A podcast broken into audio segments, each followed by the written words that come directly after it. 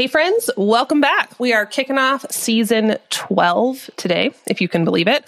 Uh, and there's some good stuff coming up in these upcoming episodes. So I'm super pumped for that. I've been working behind the scenes during this little bit of a break.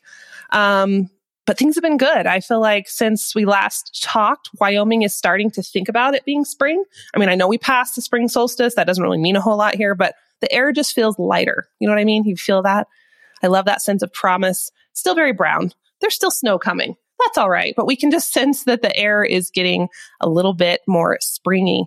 Um, I talked last season about how I spent a lot of time this winter pruning and kind of weeding out things in my life that weren't serving me. They weren't working anymore, getting rid of subscriptions that weren't needed and, and practices that weren't needed and just kind of re-examining things. And I feel like that's starting to kind of come to a close for me. And I'm starting to shift towards growth, just like nature is. And so that just feels good. I love seasons. I love the shift. I'm thankful to live in a place where we, we get to have those seasons. So all good things, lots of fun stuff coming up. Um, also, I just want to tell you if my voice sounds funny today, I have not actually taken up smoking.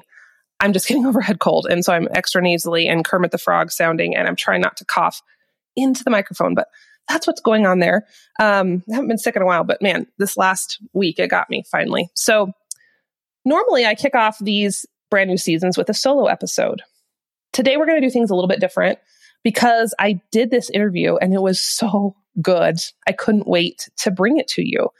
Um, I had the privilege of running across Rob Avis of Ber- Verge Permaculture. And I've not talked about permaculture here on the podcast, really, or at least I thought I hadn't. Um, and I had this very limited scope of what permaculture was going into this interview. I really just thought it was like, oh, food forests and how to outline your garden and how to plant things next to each other that get along. Um, and I realized that was a very limited definition of this world. So Rob expanded my horizons in the very best of ways. And I would say this interview is probably one of my top five interviews of all time that I've ever done here on the podcast. It was that good. So we're going to kick off with this one today. You're going to love it. It's deep, it's meaty, it's practical. It's all the things I love in a good interview. And I cannot wait for you to listen. Uh, before we get into that, I want to give a quick shout out to our sponsor, Toups and Co. They're my favorite skincare line. You know, I love my beef tallow and they're all about the beef tallow. I also love their makeup. I use their concealer, their mascara, um, their tallow lip balm. It's simple. It's clean. I kind of feel like they're the trifecta when it comes to really awesome products because they're a small family run business. Like I, I, know the owners personally. I've met them in real life. They're real people. Um, they're products that are clean without a bunch of toxic garbage in them and they work. So often I feel like we have to sometimes sacrifice um, effectiveness in order to get those cleaner ingredients. That is not the case with Toups and Co. So a bunch of you have tried them already since I started talking about them last season, but just in case you missed it, you can go on over to theprairiehomestead.com slash makeup to go shopping, see what they have to offer, and use the code homestead to save 15%. So now let's get into this amazing episode. So I am very excited to have with me today Rob Avis. He is the founder of Verge Permaculture, and he operates that with his wife Michelle.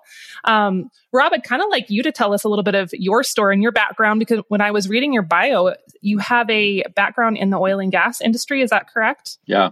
Yep. Which I think is is really especially interesting. So, kind of tell us your background and how you got into this world. Well, it actually starts before the oil and gas industry. So, uh, I'm the original Charlie in the Chocolate Factory. And uh, I grew up in a 40,000 square foot cake facility that my dad owned. We would oh we would gosh. produce 100,000 cakes a day. So, full on industrial food. Um, and I didn't really think much of it when I was young. But as I got older, I realized that the cheesecakes that I was eating had traveled through you know kilometers of pipe or miles of pipe before they got deposited into a pan and then sent through a giant oven and uh, and so I left I left the industrial food industry to go to university. I became a mechanical engineer, and then I ended up in the oil and gas industry as a petroleum engineer. And uh, I was the guy cutting trees down in order to bring pipelines to gas and oil facilities uh, where we would process those those resources. And uh, you know, I, I ended up taking some more university courses while I was working in the industry, uh, uh, specifically around environmental design. And I felt really conflicted because, on one hand, I was using these resources to drive to work and heat my house. Uh, but then on the other hand, um, you know, I was taking down massive swaths of forest. And so, how could I criticize an industry that I was supporting as a consumer? And I just started having a lot of cognitive dissonance in general. And so, uh, I ended up getting a three minute video clip in my inbox one day as I was about to cut down hundreds of acres of forest to bring in a new pipeline. And it was talking about this thing called permaculture. And I, I watched it. It's called Greening the Desert. It's still up on YouTube today. It's, it's about three, three to four minutes. It's not very high quality. It's pretty crazy that I decided to quit my job over this crummy three minute video. Yeah. And uh, I called my wife and said, we need to quit our jobs and travel the world and, and kind of repurpose our careers. She's also a mechanical engineer. So we spent six months in Denmark learning about renewable energy and how to repower the world. And then we uh, decided, well, there seems to be a lot of stuff going on around repowering the world. How do we how do we feed the world? And that's kind of when the permaculture idea came back up. And so we spent collectively about three years traveling the world between Africa, Australia, the US, Canada, Mexico, um, the Middle East, Europe, uh, trying to kind of retool our engineering careers. And then Verge was born out of that uh, around 2008, 2000, between 2008 and 2010. And we've since uh, taught almost 10,000 students uh, in permaculture. Not quite there yet, but uh, and and thousands more in, in other programs with regards to regenerative ag, rainwater harvesting, um, you know, organic soil management, like you name it, anything that permaculture touches, we basically taught something about it, uh, and it continues to grow. That's amazing, and I'm especially um, fascinated by just that transition that you you took because I like you said the cognitive dissonance. I feel like most people or a lot of people feel that, but I don't know if they even are aware they're feeling that. So the fact that you had enough awareness to go, this doesn't feel right. And you're able to question your own paradigm because you were making money in this industry. And it's hard to leave careers. It's hard to do switches. Most people don't have the ability to, to think outside of that box. So that's, that's huge. Bravo. that's amazing. Yeah. I mean, it was, uh, it was a hard move in some regards, but it was also really easy in others. Like it was just, I mean, uh, we didn't have kids, so that helped a lot and uh, we were relatively newly married. I mean, we've been married for close to 20 years now, um, and so it was a great opportunity for us to get to know each other a little bit better. And and uh, when you're that young, uh, it's a great time to take risk. You know, it gets harder to take risk as you get further into your life. Once you have properties and you have kids and you've got businesses. Um, so I, I do think that the kind of old adage of of encouraging young people to kind of figure out who they are by some people will travel other people think that it doesn't not everybody has to travel to get there but at least taking a gap year or a couple of years to kind of figure out who you are and then also to figure out who your partner is as well it's really important yeah that's good advice yeah so for for the uninitiated um, can you kind of give just a basic level definition of what is permaculture? Sure. Well let's let's draw on a, a word that you just used there paradigm because i think it it's really important to kind of start there. And then we can kind of get more tactical after that uh, and what it actually means to, to practice permaculture. But I would say the biggest the biggest aha moment that I had, even though I was unable to articulate it at the time, and the thing that I articulate most often now are of three paradigms that your listeners, pretty much everybody on earth is aware of right now. If they've got any kind of uh, connection to social media or they're reading any kind of books or newspapers. And, and so the first paradigm which I think everybody will resonate with, and it's the one that I was looking directly at, was this uh, destructive paradigm or the um, the degenerative paradigm is what I typically call it. And so this is the paradigm that uh, it's never the, these words are never spoken, but everybody acknowledges it as soon as I say it, which is that humans are inherently destructive. And so we all walk around with this baggage on our back basically and, and feeling guilty about our existence. And I mean, you hear these come up in conversations like when you, when you're talking to a young couple that's just been married, should we have kids? Do we really want to bring kids into this world? Um, or, um, you know, you, you, talk about the oil sands or any kind of mining project or pipelines crossing the Canadian US border, and inevitably environmentalists will get really up in arms. And so, uh, the environmentalists are actually from a different paradigm called the sustainable paradigm. And so uh, the de- degenerative paradigm could be easily kind of classified as like corporate America, uh, capitalism, uh, this this kind of uh, expand uh, and conquer essentially mentality. Um, and while the sustainable paradigm is typically going to be environmentalists uh, who are kind of um, promoting this agenda of, of humans are inherently destructive. We should, the best thing that we can do is depopulate the earth. Uh, we shouldn't have children. Um, capitalism is bad. Uh, private land ownership is bad. Like all of the kind of social justice narratives that exist, a lot of them kind of find themselves in the sustainable paradigm. And and if you're not in either of those paradigms and you're just kind of sitting on the side sidelines, just like watching this, and you're not really sure which one to follow, it can be easy to get sucked into one or the other. Um, and and as this like binary, like left or right, um, kind of way of being. And permaculture says, well, we don't actually acknowledge. Uh, well, we acknowledge that those are paradigms, but it, it's not a binary choice. It's not left or right, good or bad. Um, and so the the third paradigm, which which permaculture embodies, is the one of the regenerative paradigm.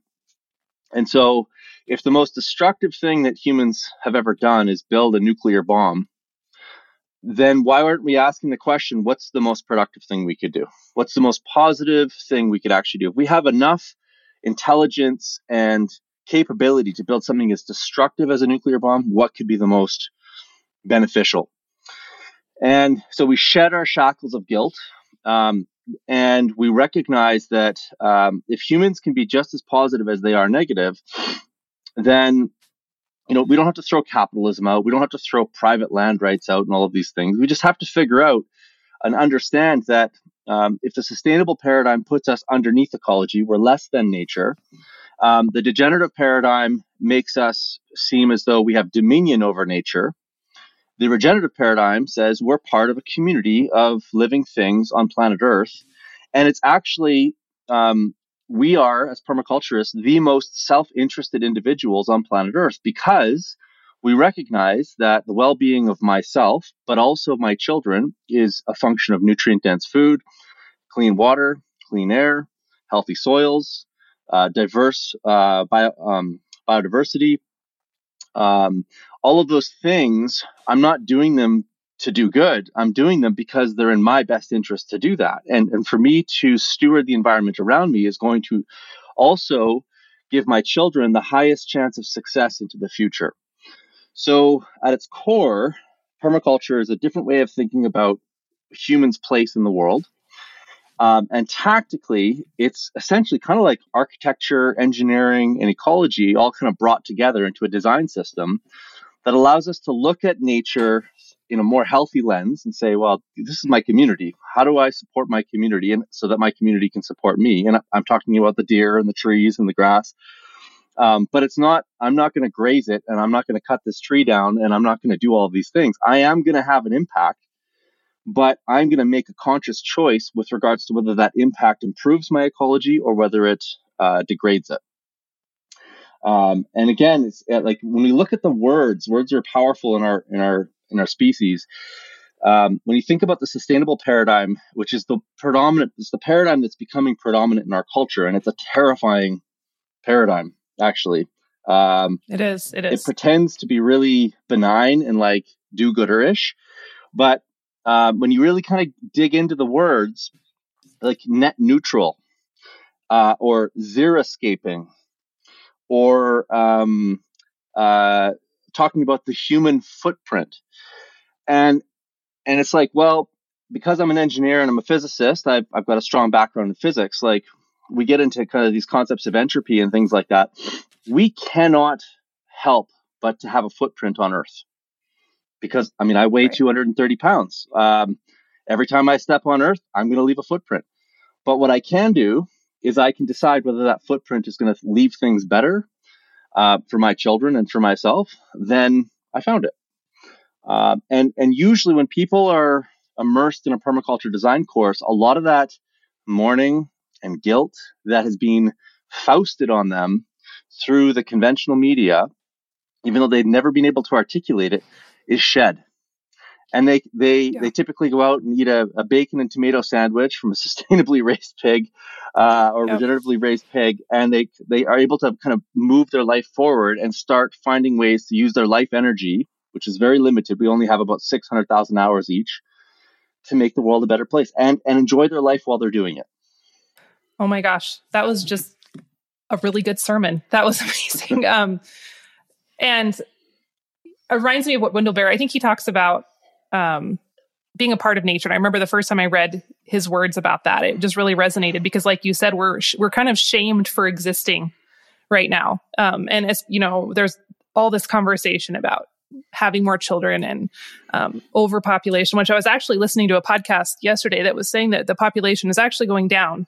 There's some interesting t- statistics about it going backwards, but that's a whole other conversation. But um, it it is a relief to realize it doesn't have to be one or the other. It doesn't have to be dominion or, you know, humans are scourge of the earth. We can find that middle ground. And I love you're speaking my language when you're you're saying there's not just this black and white binary. We can come to that middle. Um, so wow, so good, so good. Yeah, it was a huge relief for me to, you know, it's it's funny. I I'm an engineer. I'm a total nerd. I admit it. You guys can make fun of me, but um, after watching that YouTube video um, I, I took out my calculator and I said, how many hours do I actually have on this planet? You know, like what's, and what am I doing with my, my life? Have I made conscious decisions about how, how I'm spending these hours? And, and do I want to keep putting pipelines in for the rest of my life? And turns out we have about 600,000 hours in our lifetime. Uh, it's not very many. Uh, and at the time that I'd made this decision, I'd burned through a third of them. Yeah. I'm not sure how, how old you are, but I'm, I'm now halfway done, about halfway. And every time I get a little bit further, you know, past halfway, I'm getting even more deliberate about where where those hours go um, and and how I'm choosing to spend them, and and also like how I, you know, like social media in in, in so many ways. I mean, thank gosh that there are people like you and and that are actually putting conscious content out there. Um, you know, it may not get as many hits as the as the uh, the clickbait that gets that gets put out. But like in a in the in the same way that we have to kind of be careful about the ingredients we put into our gardens and how we treat the soils that grow our foods, we also have to look at our, our brains as gardens as well. And uh, and so like these toxic narratives are like herbicides and pesticides. Um, and they, they have way more influence over us than we actually uh, than we give them credit for. And I mean, it's starting to come out a little bit, but um, I think we won't really know the full damage of this the last decade and a half of social media for another, you know, 10 or 15 years.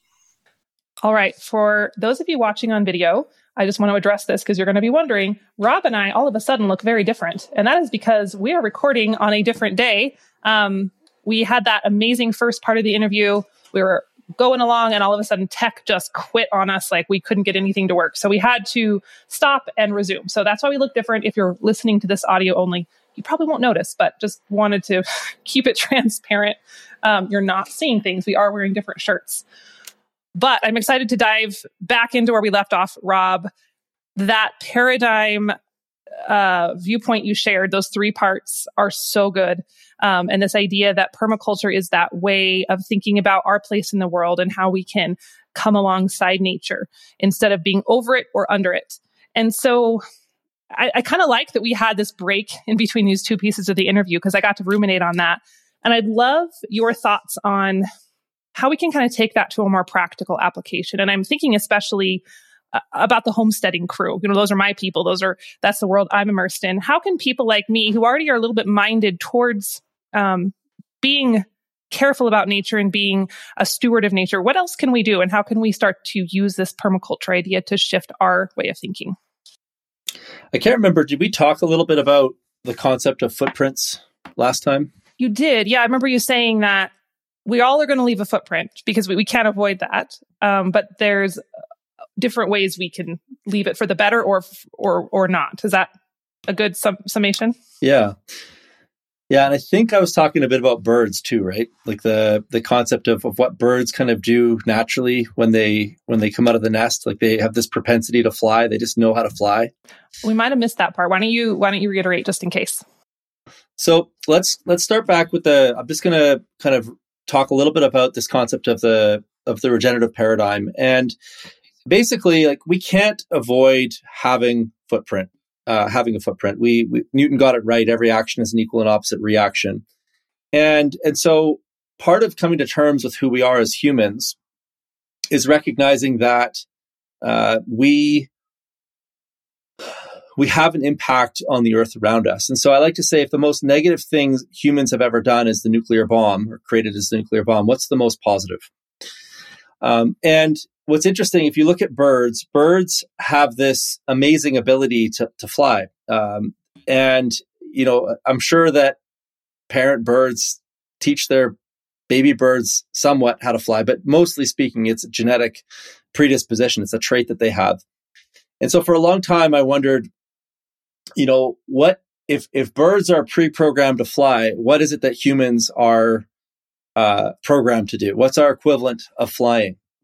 And you're a parent. I'm a parent. Um, we both know what happens when you bring your your toddler that's just learned how to walk and has their own little Tonka toy uh, into the garden while you're trying to weed or pull carrots or whatever. Uh, they will destroy things. Um, if you put them in a, a toy room, they will make a mess. And so there's this concept in physics called entropy, and entropy is the measure of disorder uh, of any system. And so if we look at a forest, it has a very low entropy. It's highly ordered, it's organized, um, it's highly productive. Even though it looks like chaos, it's actually an ordered system versus, uh, you know, an open pit mine has a high degree of entropy because it's had all this chaos. So humans can't help. Our, our version of flying is that we generate chaos.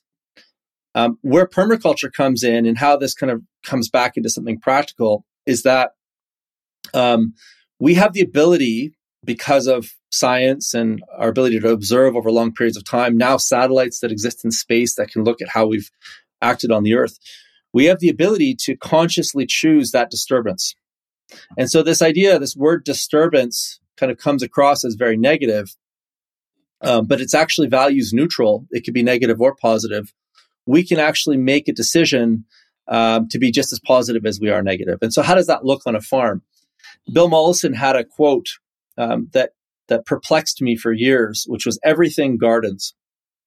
And what he was saying is that every species on Earth gardens. It, it manipulates its environment. So a beaver chops down trees and it creates a lodge, and, and then it, it builds a dam. As a result of that, the background biodiversity increases 28 fold. The Arctic fox actually urinates in special places around its nest which actually encourages certain plants to grow, which encourages mice and other small rodents to show up so that the Arctic fox can actually garden those rodents. The pine beetle that existed in northern BC, part of it was that humans planted one species of pine tree, uh, but the other part of it was that woodpeckers were actively moving pine beetles from tree to tree and propagating it. So they were farming pine beetles. And so we can look at all these examples in nature um, of other species that are actively, you know, gardening or farming uh, and manipulating their environment uh, to the benefit of uh, of themselves. And so, permaculture gives us a series of design tools that allows us to look at the environment that we live in. Um, it it it helps us to strip away the guilt that has been placed upon us by these other paradigms and says, what does gardening look like and I'm using gardening kind of as as gardening, but also kind of more metaphorically as well.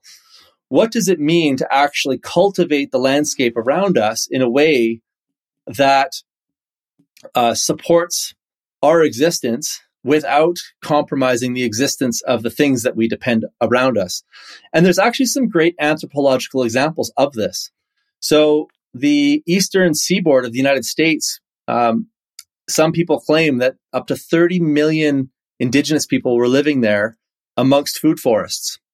Uh, yet we couldn't really recognize that they were food forests. They were they they just saw these big trees that happened to be producing nuts and berries. They cut them down and they started cultivating grain.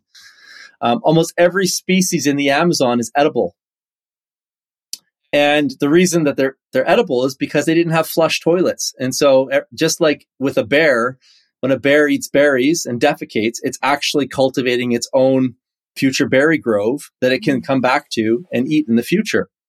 Um, people living in the Amazon whether they knew it or not, were actively cultivating food forests because there was a feedback mechanism that wasn't being broken by going to a centralized sewage treatment plant.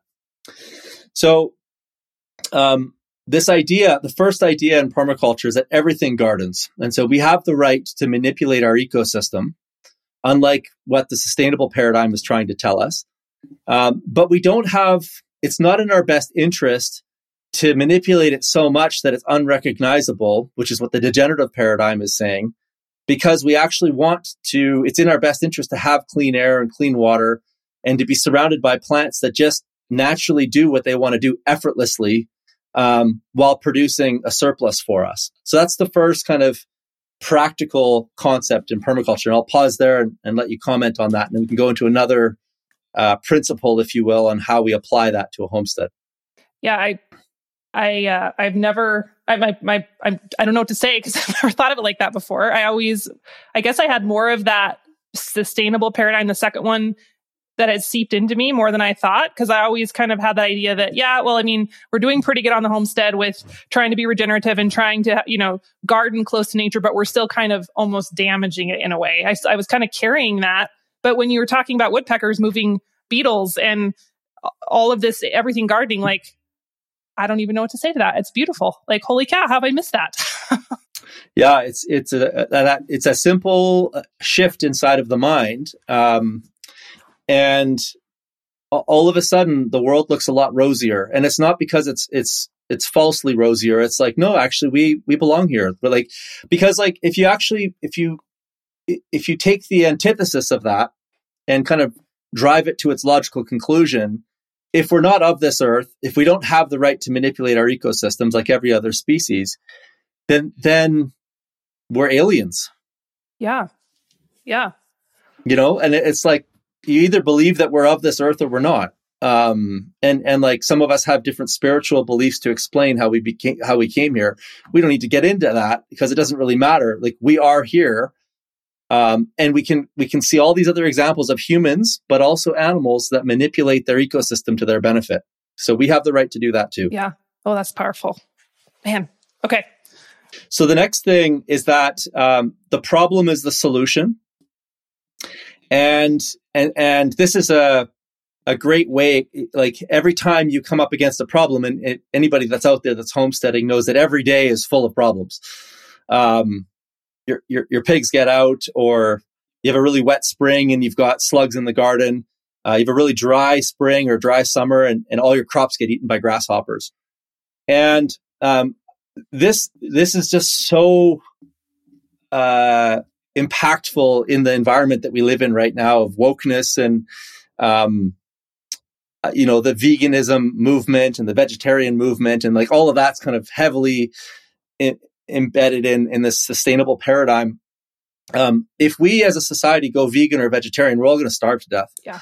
Um, you know, I think that there are subsets of humans on this planet that can live those diets when they live in subtropical or tropical regions. When I have students coming into my programs that insist on being vegan or vegetarian, I say, great. Um, everything gardens. And if that's the way that you want to garden, you need to live in the tropics or the subtropics. Yes. Uh, if you're going to live in the north, though, you need to observe how our ecosystems work up here. Yep.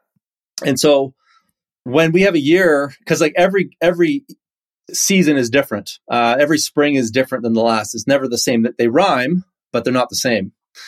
And so the ultimate expression of being able to work with a system that rhymes but's never the same is by having adaptability, which is the ultimate human trait. Mm.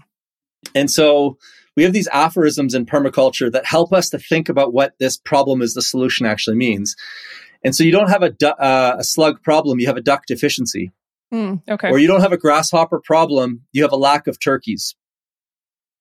Um, and and so we start, we look very deeply at the problem and we say, okay, um, we have another aphorism that kind of ties nicely into this, which is that work is a failure in design.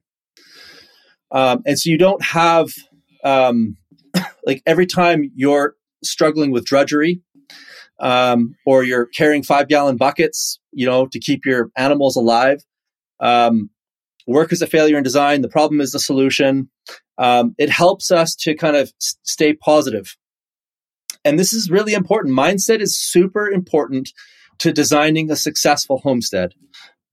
and I'll tell you why. And it's, it's, you probably didn't think we'd get into psychology, but um, our prefrontal cortex, which is the thinking layer on the front of our brain, uh, is the newest addition to our, our brain makeup.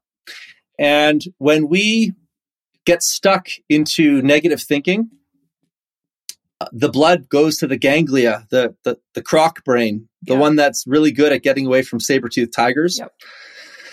It's not good at problem solving.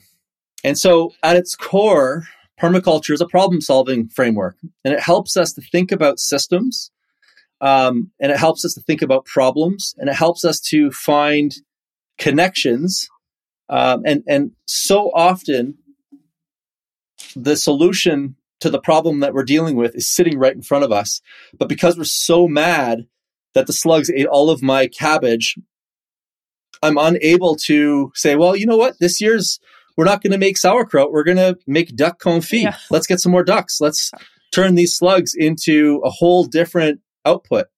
And so if you were a vegan or a vegetarian and you were depending upon that cabbage crop that just got decimated because spring didn't cooperate with you, um, you're screwed.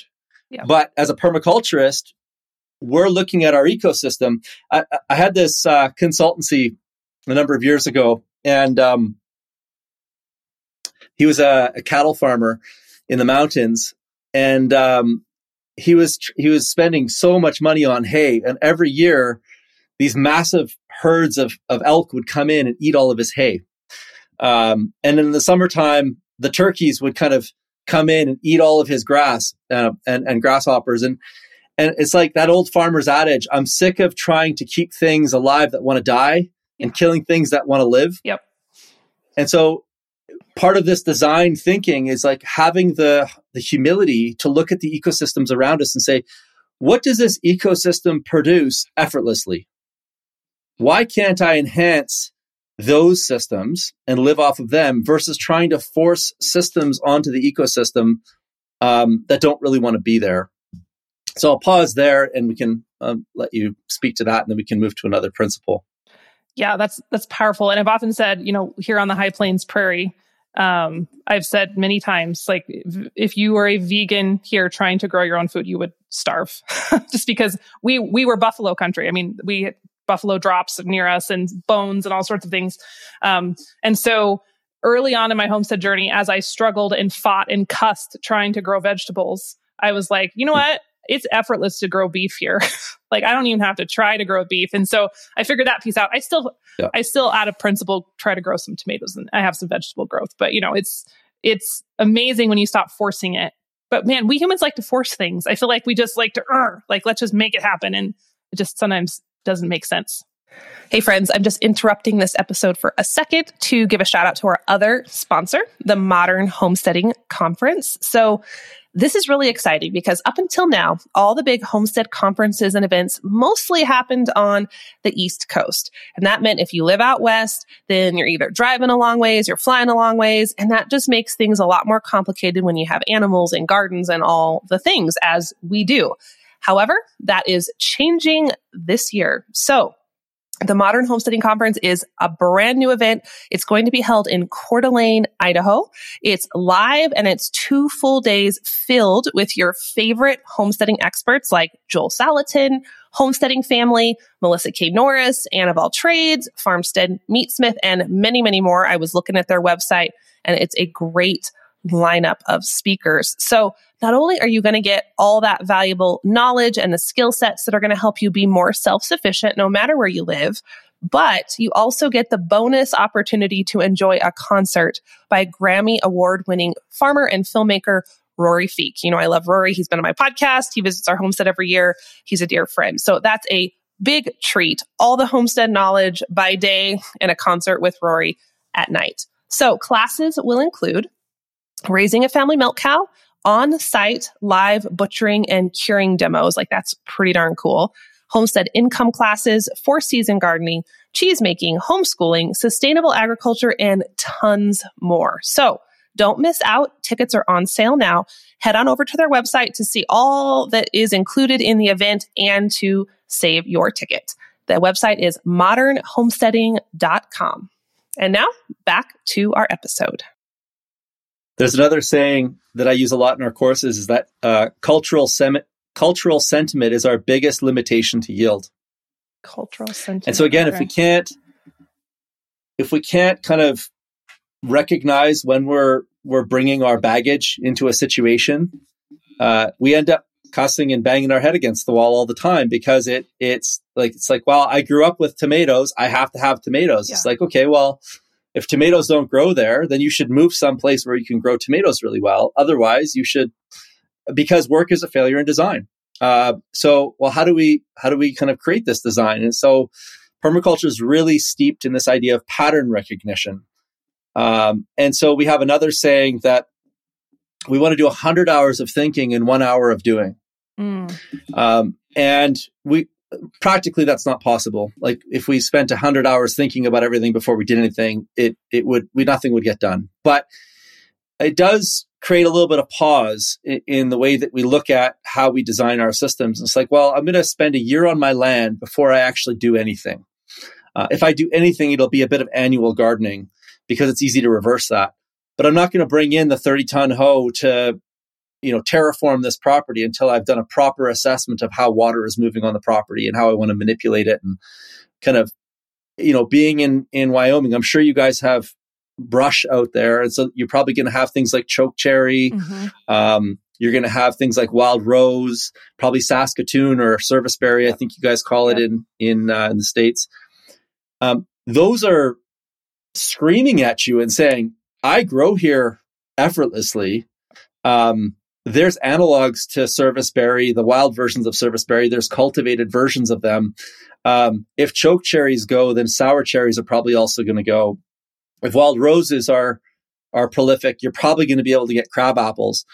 Um, if you've got prairie chickens across the prairie, you're probably going to be able to have some sort of a, a fowl growing there. And so nature's design is sitting right in front of us. We just have to have the humility to uh, and and the patience to basically be able to look at what nature wants to be. Like what what does she want to be? And so when I think about a homestead design, when I'm designing for somebody else, I think of a Venn diagram.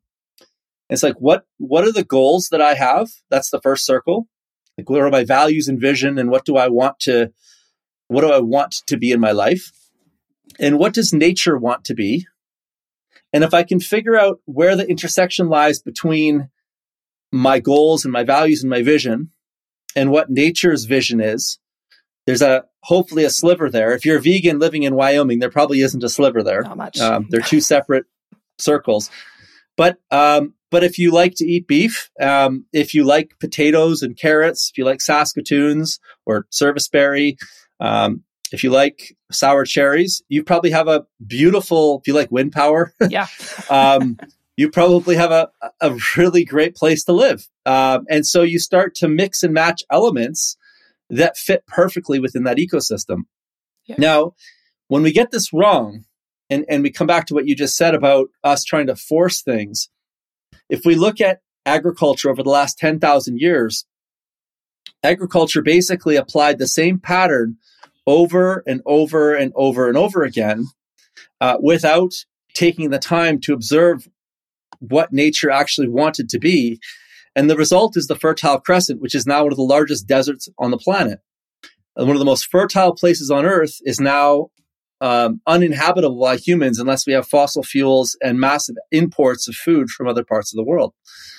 So permaculture gives us the tools to look at ecosystems through a, a, a lens of humility, um, and then gives us design tools to which we can talk about a few of those next um, to get the right elements in the right place at the right time at the right scale. And scale is really important.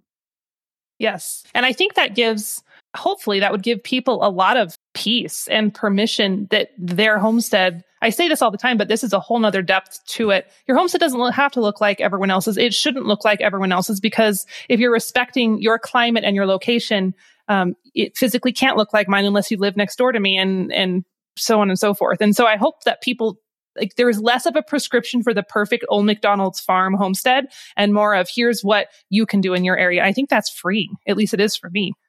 Totally. Yeah, it is yeah. for sure. It's a fingerprint. They, they, they fingerprints rhyme, but they're never the, or they, they they rhyme, but they're not the same. Yeah. yeah, that's good. And so scale, time, placement, and form is a really important component to this. And, and this kind of ties beautifully into these paradigms that we talked about. And so right now, the, the narrative around beef is, uh, you know, they're killing the planet and the climate and blah, blah, blah, blah, blah. We don't need to repeat yeah. all of that stuff. There's enough of it out there. Um, the problem is not cows. And, and actually, you mentioned the concept of bison. There were more buffalo and bison running on the plains than there are cows today. Yes. yes.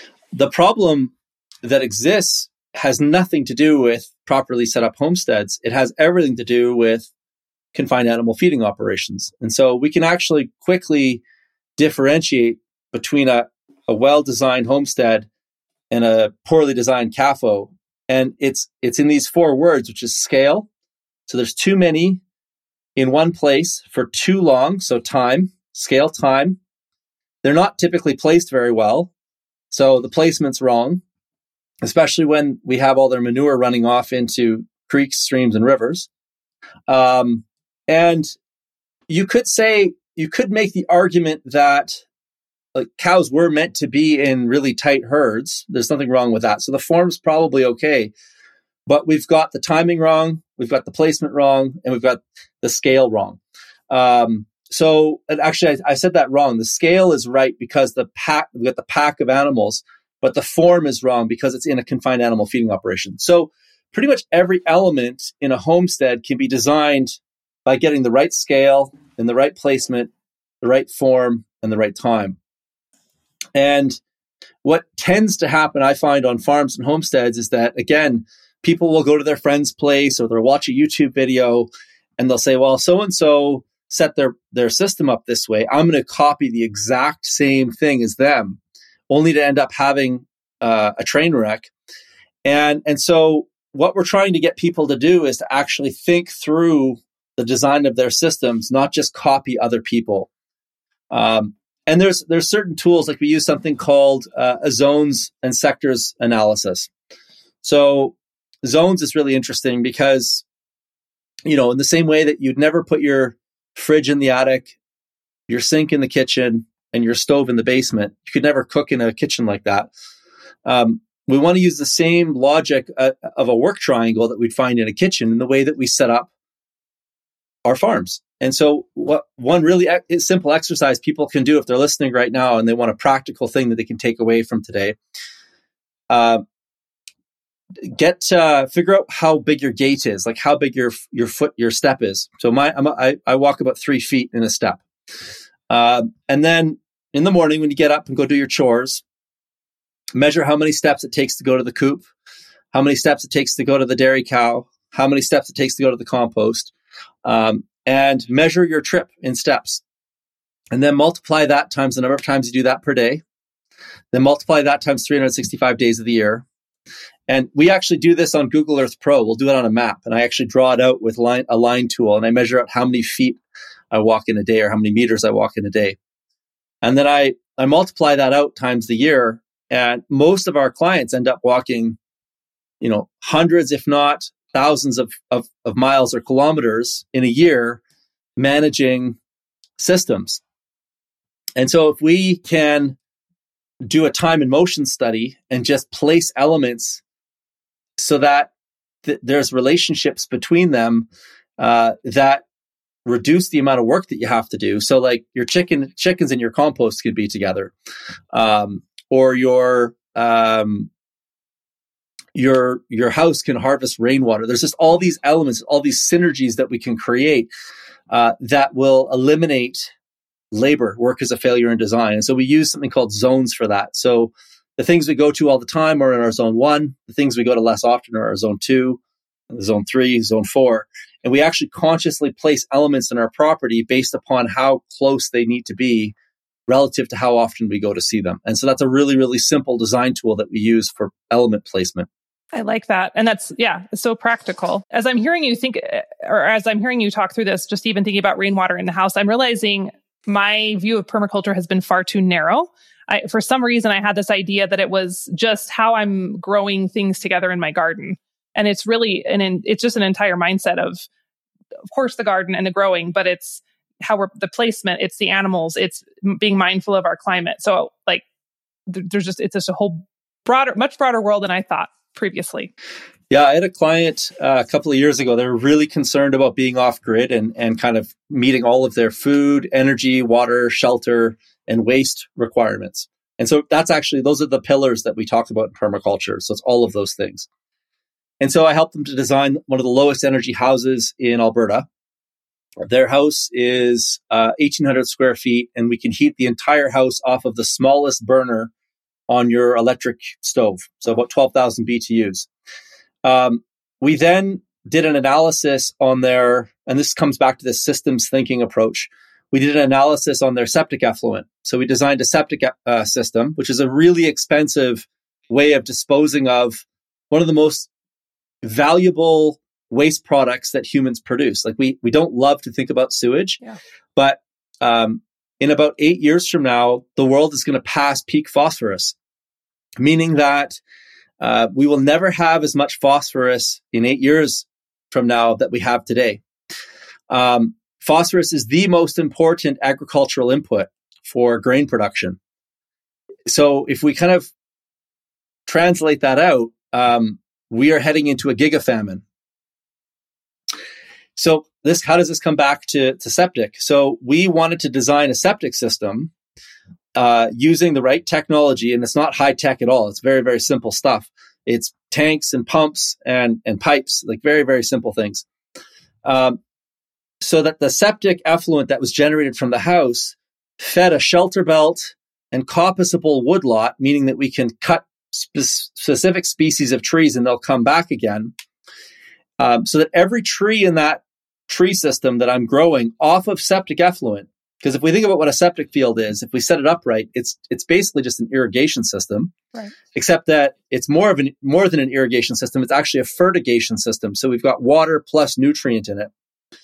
So we can pump water, this nutrient rich water, which is our phosphorus, our potassium, and our nitrogen, into distribution systems that feed trees. So the trees themselves will reduce the wind, and wind can have a 50% impact on the heating of your house. If you can reduce the wind on your home, you can reduce your heating bill by up to 50%. We can then plant fruit trees, which can grow off of this nutrient rich water. So we're now growing perennial plants. They grow better behind a shelter belt because fruit trees don't like a lot of wind. And then we can also grow trees that can be coppiced like willow so they can get cut again. And so we were able to match the septic effluent to the amount of wood needed to heat the house on an annual basis. And every time they flush a toilet, they're growing their energy. And uh, eventually they'll be growing their apples and their cherries and their pears and their nuts. Um, we're not growing food close to the ground. It's all above, yeah. above grade. And we're reducing the wind load on the house to reduce the energy um, and also improving the overall condition of the property uh, because nobody likes to be out in crazy wind. Yeah. So, um, that's a perfect example of how, when we look at things through a systems mindset, the way we heat our house, the way we deal with our waste, the way we uh, manage our water, um, the way that we grow our food can all be connected um, so that every time, like, I don't, that they don't think about what they're growing when they press that toilet button. That system is set up, it's in stone, it's in the ground. Um, every time they go to the washroom, they're reinforcing that pattern of existence. And when we think about coming back to these paradigms again, um, you know, I have to get into a, a giant car to go and do everything because that's the pattern that humanity was was formed on. We're still yeah. functionally, I don't know if it's like this in Wyoming, but every small town is on a grid system. And that grid system, that pattern was, was placed into humanity's psyche by the Romans so that centuries, the guards could control people by quickly looking outside of a door and down a, a straight street and see if there was order in that street. And so we've got all of these legacy patterns that we've forced into humanity in the way we build our farms, our homesteads, how we live in towns, how we deal with wastewater, how we harvest rainwater. Um, and you, you literally need to, you know, I can't remember in the Matrix whether it was the red pill or the, uh, the blue pill or whatever, but I think it's the red pill. red pill. Um, when you start, when you start to see these patterns and these, these systems that, that we're surrounded by, um, what you realize is that every time we contribute to these same systems, these same ideas, that we're actually just strengthening the handcuffs on our wrists. Um, because all of this, at the end of the day, like permaculture is about improving well-being for me. And, and the way that I do that is by enhancing the well-being of all of my relations, meaning nature, my family, my community, um, and by setting up patterns that reinforce freedom and liberty and well-being. Um, but you actually have to see the the patterns in the first place before you can actually design yourself out of it. And that's where that, that pattern recognition is one of your tenants comes in. And it's so cool that it's on a smaller basis, as in where the where's the water flowing in your homestead, but also in the societal basis, which I get super nerding nerding out over that kind of stuff. Just looking at how I'm always like, how did we get here? Why do we think this is normal? Um, and yeah, it's it's fascinating. Have you ever run across Matt Beaudreau? Have you seen his stuff online? No. You, I think you and him would be like you you you'd get along really well. He speaks about that in regards to education. Same thing. Um, it's just fascinating. Of the things we think are normal are actually not so normal. They're very they're a very recent construct. Yeah. Yeah. Um, mm-hmm you mentioned well you were mentioning peak phosphorus and how i feel like a lot of us have the sense that the world's um, going along at a quick speed towards some big changes potentially not great. And i think there's lots of pieces of that but how would you recommend that people shield themselves and their homesteads and their properties against this unpredictable future? That's a really lovely question um, and, and, and great segue into uh, another kind of facet we can talk about. So there's this gentleman uh, that has done a lot of thinking about all of this stuff, and his name is uh, Nicholas Taleb, mm-hmm. and he wrote a book called Anti-Fragile. Yes. And so there's um, kind of three Greek myths that I think are worth thinking about, and then we can come back again, kind of go up into the theoretical and come back to the practical here quickly. Um, the three myths are the sword of Damocles, uh, and so if you've not, if you're not familiar with that myth, it's this idea of a Damocles was a, a king and uh, he had a friend that was very poor and his friend wished that he could have the wealth and the power of his friend Damocles. And Damocles said, absolutely, I'll give it to you for as long as you want. You can come sit on my throne. And so this, they switched places. And as soon as the poor person ended up in the king's uh, throne, he looked up and saw there was a sword hanging over his head uh, from the ceiling, and the sword was hanging with a horse's hair. Mm. And at any moment, that hair could break, and the sword would fall down and and kill the king or kill, kill the person living in that chair. And so, this myth is a, the myth of fragility. And so, we can think about fragile things are things that uh, break with volatility. So, when a wine glass is a perfect example. If I ship you a wine glass in the mail, I put a label on it that says fragile, handle with care. So fragile things are uh, hurt by volatility. The next myth is the myth of the phoenix. And so the phoenix uh, uh, burns up every so often, turns into ashes, and it turns back into a, the exact same phoenix again. And so this is the myth of resilience. And so resilient things resist volatility. A concrete sidewalk is an example of this. We can hit it with a hammer, it'll chip, but it still functions as a sidewalk. And then the last myth is the myth of the Hydra. And so when you chop the head off of one of the many heads that the Hydra has, eight more come back. And so this is the myth of anti fragility. And so anti fragile systems, sorry, uh, resilient systems, which was the Phoenix, are indifferent to volatility. And anti fragile systems actually improve with volatility. So the best example of an anti fragile system is the human body uh, or or even a pasture is another great example of that. And so if you don't graze a pasture, it eventually you lose it. Uh, if you graze it too much, you lose it. If you graze it the right amount, you get more grass. Um, the human body is the same. If you lift weight on a regular basis and it's the right amount, your muscles get bigger, you get stronger and, and more anti-fragile. if you sit on the couch all the time and eat potato chips, you get diabetes and event, and you'll live a short life. So, um, I like to think about homesteads as anti-fragile assets. Um, and and so and and some of your listeners may not have homesteads. Some people may be living in houses or renting. Um, you don't all have to have a homestead to be anti-fragile. There's things that you can do that Taleb refers to as asymmetric options. Now that sounds really fancy and jargony language. What does that mean? It means that there are things that you can buy uh, that will benefit you if none of this comes to fruition, but will really benefit you if it does come to fruition. And and so the best example that I can give of this is is owning a year supply of food. Um, and so by buying a year supply of food, you're buying stuff that you're going to eat anyways. You're buying it in bulk, so you're probably going to save money by doing that. You do have to have enough money to buy it all up front. Um, you're also going to probably improve your health by it because you're now uh, cooking from scratch as opposed to buying pre-processed stuff. And so at the very least, you're gonna your health's going to improve and you're going to save money. But if you know it hits the fan, then um, all of a sudden that ten or twelve thousand dollars you had invested in food is now worth 24 48 $72,000 because it's literally, I mean, we saw this in COVID. COVID was a perfect trial balloon for what, uh, you know, potentially could happen when supply chains other than toilet paper break yeah. down. Um, so uh, everything like, uh, there's so many of these examples that would be applicable to your, um, uh, to your listeners.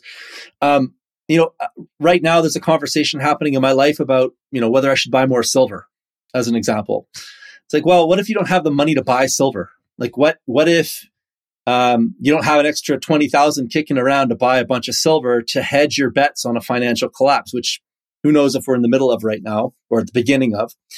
Um, and so, what I say to my students all the time is like, well, again, the problem is the solution here. So let's kind of let's let's build out the problem space a little bit and try and understand all these problems in a, in a more holistic way. So less than I just did this math the other day. I was I'm writing an article right now. Less than 1.4% of the US population farms. Okay, in 1970 that was 4%.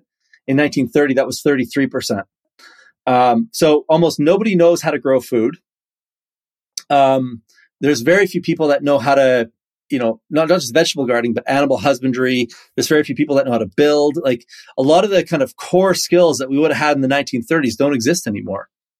And so if you're in one of these situations where you can't go out and buy all this silver or maybe you can't even buy a supply of food, like how do you navigate that? Well, invest in your skills. Um, and so I always say, like, make sure you have skills that people will pay for with whatever the predominant currency uh, ends up being. Uh, there's another book that Taleb wrote called Fooled by Randomness. And the premise of it is that um, almost every prediction that's made fails because the chances of getting a prediction right are almost nil. Like when we think about all the domains that you and I have covered in this period of time, whether it's food, energy, phosphorus, shelter, um, the chances that any of my predictions come true are the probability that it's wrong is way higher than the probability that I'm right. Sure. And so I always say, like, uh, uh, people that make predictions are charlatans um, because there's just such a low probability that they'll be right. And so you're better off to look at um, every single one of the things that you depend upon. So food, energy, shelter, water, um, money, and say, I do this exercise with my with my clients. I say, let's go through all of the supply chains that you're concerned about and then I want you to rank them based upon whether you think they're fragile, resilient, or anti-fragile. So we can do this exercise right now. So I'll ask you: um, Do you think the food system is fragile, resilient, or anti-fragile? Um, my personal food system or the industrial food system? No, just, just the, the, industrial food system that we. I think it's yeah. very fragile. Okay. And then the next question that I ask is, okay, and so what are the consequences, uh, assuming that you're not Jill Winger, and you have this great system in Wyoming. What is the chance? If you think the food system is fragile, what are the consequences to you um, if the system fails? I mean, death, if starvation, if there's, yeah. yeah. it's pretty severe. Catastrophic. Yeah, catastrophic. Yeah. Yep. And so just going through this exercise with like food, energy, shelter, water, fertilizer, um, animal feed, salt, like any of the supply chains that you depend upon, and just having an exercise with your family and, and literally just taking the a pen and saying, um, yep, this is fragile, fragile, fragile, fragile, fragile. Uh, and a, a totally stupid example, but the opposite side, like, is the wakeboarding industry fragile, resilient, or anti-fragile?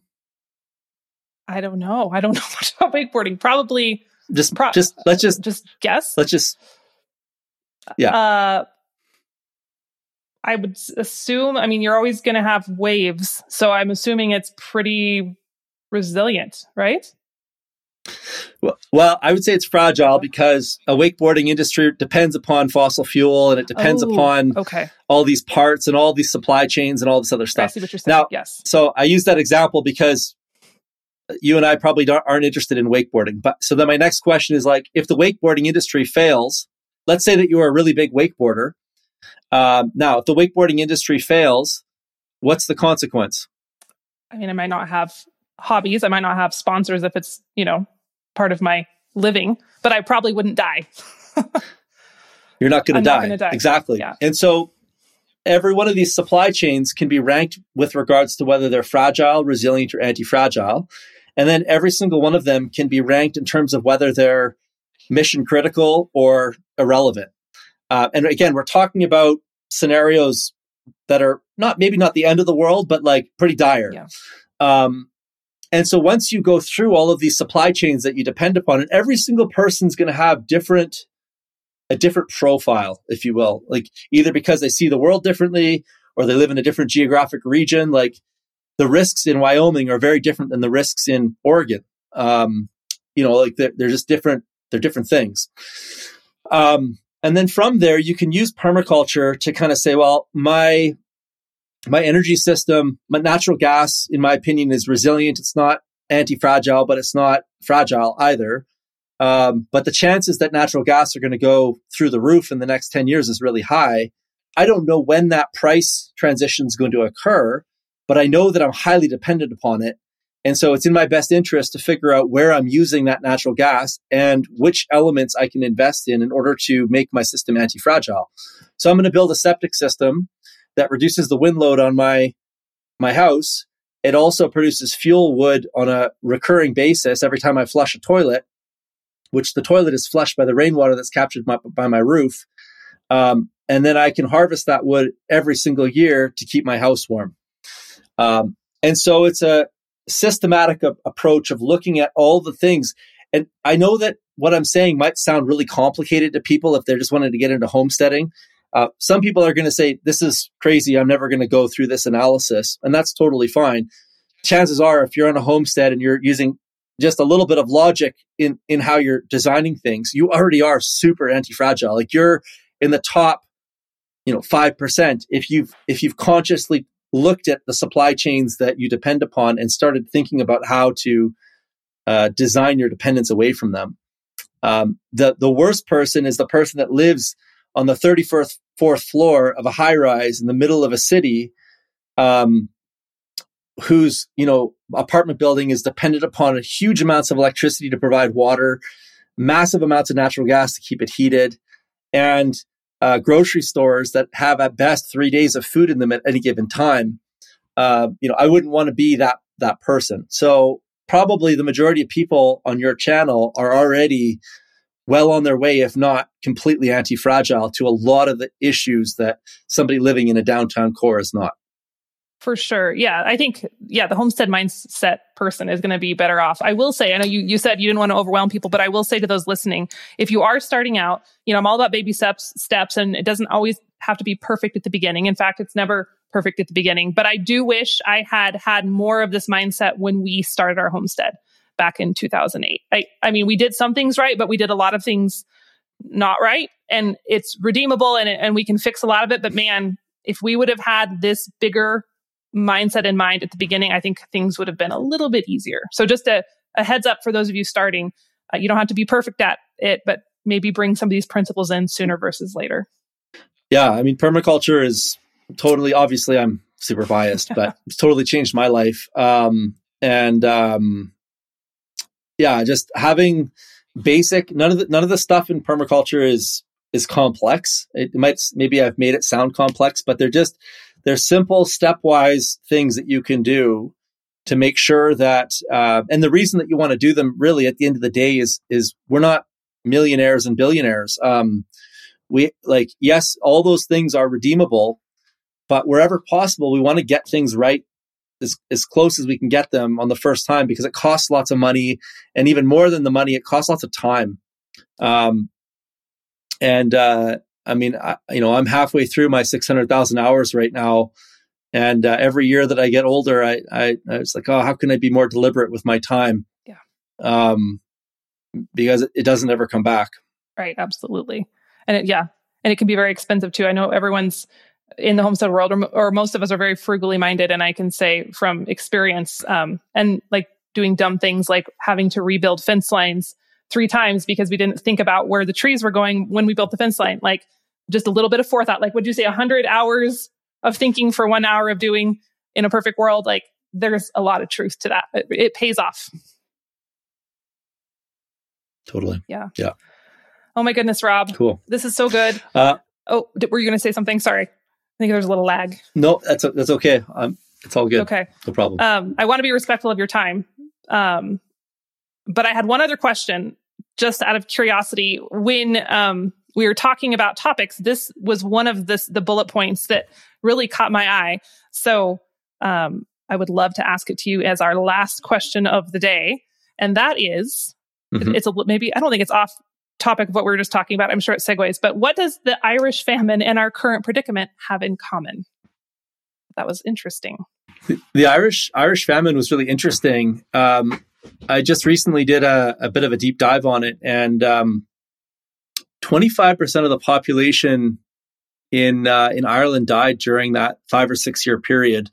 Um, and what was crazy about it was the government was actively selling grain to other parts of the world while their uh, countrymen were starving to death. So interesting that the people that we vote in or that they voted in or were in power, I guess, whether they were voted, I, I didn't actually look at what their political system was at the time, but uh, it could have been that it was still kind of uh, wasn't parliamentary. I, I, that's an interesting thing I need to look into. Uh, so that was number one. 25% died, 25% left the country and immigrated. Uh, so that's not really a, an option that exists too easily anymore. Like it was easy to move around back then. It was hard because you had to go on a ship and, and spend a long time crossing the sea. But, uh, you know, North America was accepting anybody that would come. Um, but I think the piece that really stood out for me was that uh, the problem was that they they were growing one species of potato and this kind of ties into the kind of vegan vegetarian paradigm that we were talking about earlier. It happened that this potato got sick uh, and they had crop failures for years. And so if there's one thing nature can can teach us, and and coming back to this concept of anti-fragility, um, you know, we've we've basically we don't know when a giga famine is going to happen. We don't know uh, and if we kind of bring all the concepts we've just talked about in this podcast um, back to the to the endpoint here, so the concept of fragility, um, like why is our food system fragile? Well, uh, every calorie of food that we consume right now takes 20 to 30 calories of hydrocarbons mm. to grow. Um, back in the 1970s, it was one to one. Back in the 1940s, it was four to one, so four calories out, one calorie in. And then hunter gatherers were 29 calories out for one calorie in. Wow. So we now need 30 calories of hydrocarbon in, into every calorie of food that we consume. So if you take the oil and gas industry out, because let's say Russia stops producing their 8 million barrels of oil a day because of the Ukraine war, um, you know, you could end up with a, an Irish famine just from that. Um, if uh, there's only 60 cycles of of soil left on planet Earth. Like they're saying now that we have 60 crops left on Earth before we run out of soil. Every ton of grain that gets produced in North America erodes eight tons of topsoil. Um, we're only really growing like four major species on Earth right now corn, soy, wheat, yeah. canola. Um, you know, we, we have almost no diversity left. Um, conventional farmers uh, have taken out all the shelter belts, taken out all the trees so that they can make room for these massive combines. Um, we reached peak grain production in 1984 per capita. So the world has never produced more grain per capita per year than in 1984. We have on average between 16 and 18 months of food on Earth for the 8 to 9 billion people that exist here. Um, and and like we're not even talking about massive plant disease, which is what you know spun off the the Irish famine. Um, we don't know what or if or when any of these things will go wrong. all we can say is that there are so many fragilities baked into the food system. Um, we don't actually ever have to predict the when. Um, it's it's literally just the right thing at the right time that knocks off one of these things. Phosphorus was the other one we talked about. Nitrogen is another one that's coming up now. Um, we we've really set ourselves up for uh, living. We're in a very precarious situation right now, and what's really interesting is like you, uh, I'm not going to end on a really negative note here. Um, in fact, I think that that there's so much opportunity. It's yes. crazy, uh, especially for everybody on this channel. Um, uh, uh, Joel Salatin said that in his lifetime, it'll be farmers driving Mercedes Benzes and not bankers. Um, the people that are on your channel right now, just by taking control of some of their supply chains, and we're talking about food right now, but again, we could go to any of those other domains. Um, you have more knowledge about uh, a subject then 90, what did I say, 1.4%, 98% of the population currently has. And um, when it hits the fan, um, you will basically have completed your master's program in agroecology uh, if you're using some of these ideas around how to work with nature and how to grow food and um, you will be the most in demand people on planet Earth as we have to retool our entire food system from the ground up. Um, it may not happen as a black swan as all, all at once. It might happen over a period of, of years.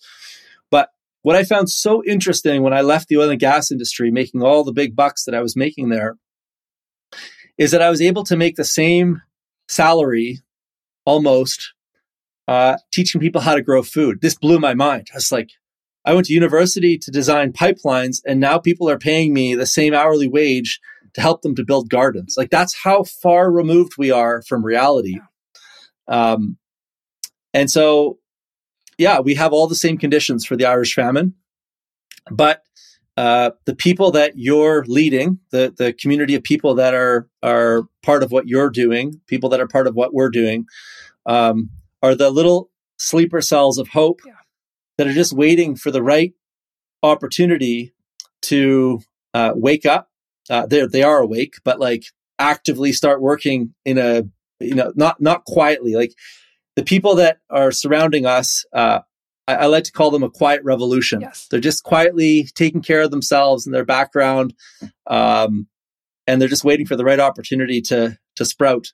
Um, you know, f- to build communities around them, and um, and so your careers, if you plan to have a career in this, is very hopeful. Uh, if you plan on farming and, and growing food, food prices are probably going to double or triple, and people will still pay for them. So you're you're building all the right skills and resources to be able to take advantage of uh, that opportunity when it comes from comes to you, and and then re-educate the population. Um, and we know that it can be done. Like in in, in World War II, I love the story of the Victory Me Garden. Too. Me too. Um, it, it it's it's not hard to kind of reinvigorate these ideas and so we're basically holding culture we're holding knowledge Um, we're keepers of that knowledge, and uh, and we're ready to, you know, when the when the student's ready, the teacher will appear.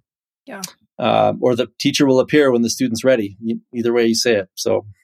Yeah, I think that is a message of hope, and I I am hopeful. In even though the world feels so chaotic right now, um, I do feel like interest in these topics is growing. COVID kicked it off for sure, which is still so surprising to me, but yeah. a welcome sign. And then I, I just see more and more buzz. I see people just in my own circles who, when we first started homesteading, were like, what is wrong with you people? Like, why are you getting chickens? And now they're like calling me, Hey, Jill, like, where do I get canning jars and help me with my sourdough starter? So I'm seeing those change and I think it's good. And I think we're going to continue to see that. And that does give me hope. There's lots of hope. Yep, lots of hope. And I mean, in a perfect world, we don't go there. Sure. Like, it, it, like people wake up. Uh, there, there's one other story that I'm reminded of. Um, right before the turn of the century, the 1900s, the, the hu- humans had almost uh, exhausted every whale on Earth. There was almost no whales left in the ocean. We were using them for uh, light, like we would render the fat and, and burn their fat in um, in lamps. And uh, it was right then that we discovered oil and gas. And so it was the discovery of oil and gas, ironically, that saved the whales. Mm. Um, we are a species of uh, that that tends to wait to the eleventh hour to transition, and uh, and I'm I'm very hopeful that we will do the same thing. I think a lot of people are thinking. There's there's a podcast I listened to recently. Five percent of the popul, uh, thirty percent of the population is aware of the stuff we're talking about. 5% is vocal about it. Um, and so there's a lot more people thinking about this stuff than we probably realize.